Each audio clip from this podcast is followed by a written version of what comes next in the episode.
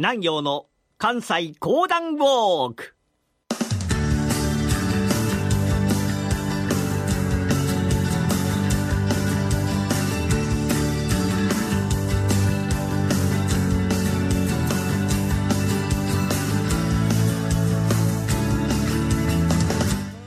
南陽の関西講談ウォーク。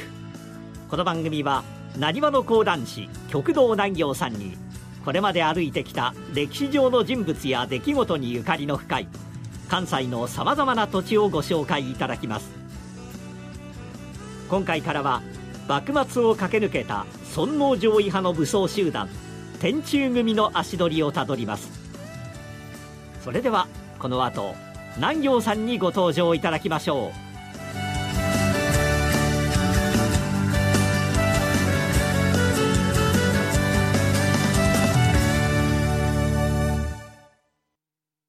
ラジオ日経ポッドキャスト。過去に放送した番組の一部やポッドキャスト限定の番組を iPod などの MP3 プレイヤーでいつでもどこでもお聞きいただけます。詳しくはラジオ日経ホームページの右上にあるポッドキャストのアイコンからアクセス。講談師の極道南陽です。皆様いかがお過ごしでしょうか？え今週の講談の歴史歩きでございますけれども、関西中を巡ろうと思ってございます。維新先駆けの道を行く、天中組と題しまして、今回からお送りいたします。まあ、天中組と申しましてもね、なかなかご存知ない方も多いんではないでしょうか。まもなく迎えます2018年。この年が明治維新より150年と、こう言われているわけでございますけれども、実はこの明治維新に先駆けて幕府を倒そうとした男たちがいます。彼らの名前を天中組と申すわけでございますが、彼らが辿った道筋を同じように辿りながら皆様に関西中を歩いていただこうというのが今回の狙いでございます。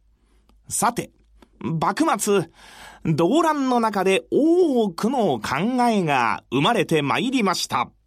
その一つが、勤王砂漠派。そしてもう一つが、尊王上位派というやつでございます。まあ、勤王砂漠派と申しますのは、あもちろんこれ幕府を中心とした世の中を作ろうという、まあ、今まで通りというやつでございます。一方、尊王上位派はと申しますと、朝廷を中心とした天皇帝を中心とした世の中を作ろうという、こういう動きでございました。勤王砂漠派で有名なのが新選組。そして、尊王攘夷派として有名なのが天中組でございます。この二つ、両方とも同じ年に生まれたわけでございますが、実は天中組が生まれましたのは、一つの出来事がございました。その出来事と申しますのが、あの黒船というやつでございまして、今まで鎖国をしてございました日本に、いきなり日本人が見たことがないような大きな大きな船がやってきた。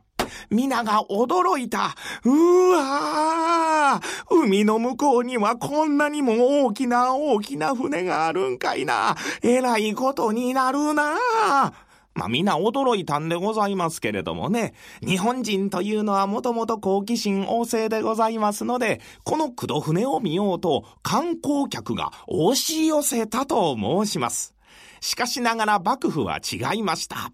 さあ、海外列強がもしかしたら日本に押し寄せてくるかもしれない。さあ、どうしようと迷うておりますうちに、出て参りましたのが尊王攘夷派の面々でございます。朝廷の中にありまして公家の三条実富はと申しますと、その中でも九千法。また長州藩も同じく尊王攘夷の考えを持ってございました。その者たちが朝廷の中で力をつけてくる、ついに帝を動かすことに相なった。その時の将軍を、なんと今日に呼び寄せたのでございます。これはなんと、徳川家光公以来、二百数十年ぶりの大きな大きな出来事でございました。まあ、それぐらい幕府の力が弱っていたのでございます。さあ、帝を前にいたしまして将軍が、ははと頭を下げるわけでございますが、この時に朝廷が要求いたしましたものが、これ上位でございます。尊王上位の面々が周りを固める中で将軍も嫌とは言えん。かしこまりましてございます。上位呼ば結婚いたしますと約束をしたんでございますが、なかなかできるもんじゃございません。将軍江戸へと帰って参りましてもなかなか上位を行おうとはしない。これに痺れを聞かせました尊王上位派の面々、長州の面々が、帝に話をいたします。帝、実は、こうこうこういう計略を立てたのでございますが、いかがでございましょうかと話をする。その計略と申しますのが、帝自ら立ち上がっていただき、まずは春日大社へとやってくる。そして神武天皇陵にもより、山を越えまして伊勢神宮に来る。そこにやってきてもまだ幕府が立ち上がらない時は、そのまま帝自ら軍勢を率いて、なんと江戸を攻めようという、まあ大胆な計略を立てたわけでございました。帝はそれにうなずきまして、大和行幸の御事のりというのを発せられたのでございます。これを聞きました時に尊王攘夷派の面々が喜んだ。今日に集まって参りましたその者たちの中心におりましたのが、中山忠光、そして藤本鉄石、松本慶道、吉村虎太郎といった面々でございます。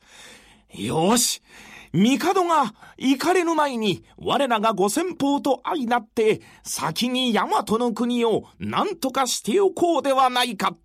さあ、四十数名が、心を同じくいたしまして集まって参りましたのが、今日の宝光寺でございました。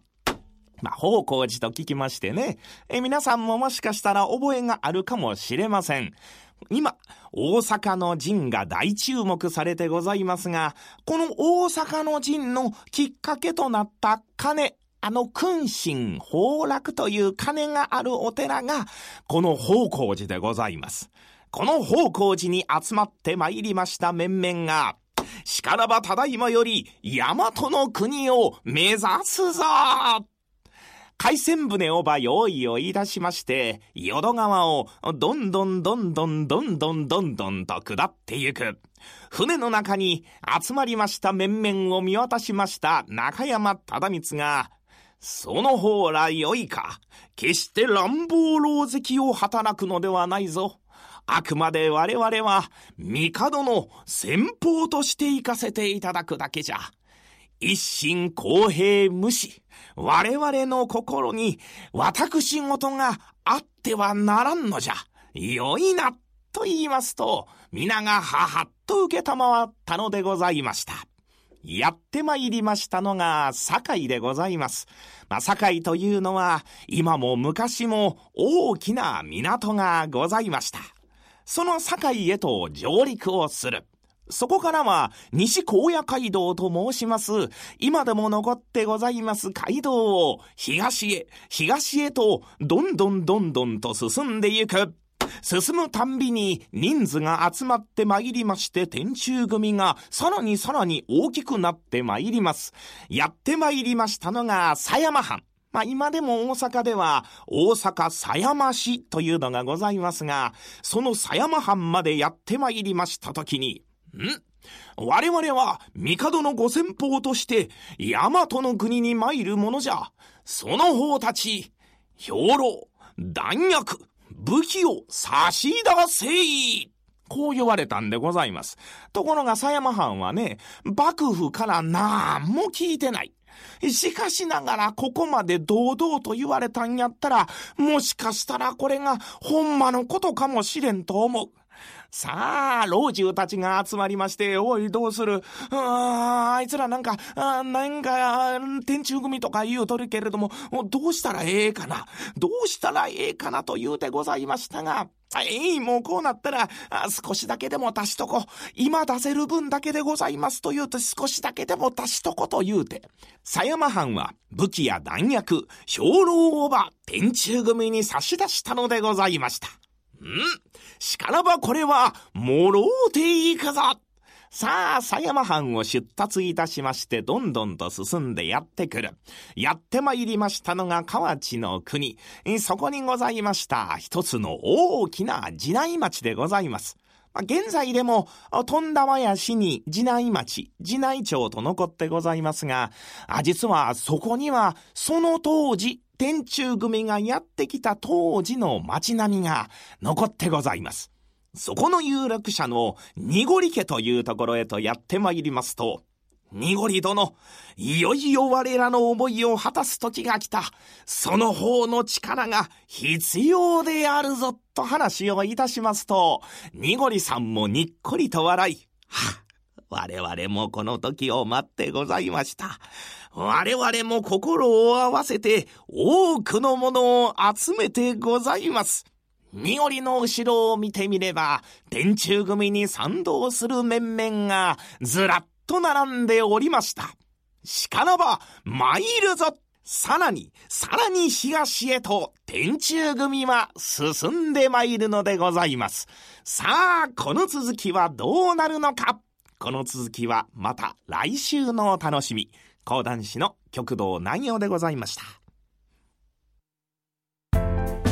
グローバルヘルスカフェマスターの明石医師と常連客の伊藤洋一が国際医療協力について語り合います。放送は毎月第3火曜日午後5時から。どうぞお楽しみに。今回南陽さんが多くした大阪堺市の天中組上陸の地。堺市の市街地を流れる内川ともともと堺の町を囲むお堀の一部だった土井川が交わる先の立川の流れを背に天中組義士上陸遺跡碑という記念碑が建てられています。同じ場所には天中組上陸の5年後に起きた堺事件についての石碑も立っています。いずれも明治政府の要職を歴任し寛解政界を引退した後に幕末の志士たちの検証に尽くした旧土佐藩士田中光明によって建てられたものです。これらの石碑が立つのは南海本線堺駅南口から歩いて1分ほどのところ。川を隔てた対岸には堺市のランドマークの一つ。ホテルアゴラリージェンシー堺を見ることができます。南陽の関西講談ウォーク。来週天中組は堺から東へ進軍していきます。どうぞお楽しみに。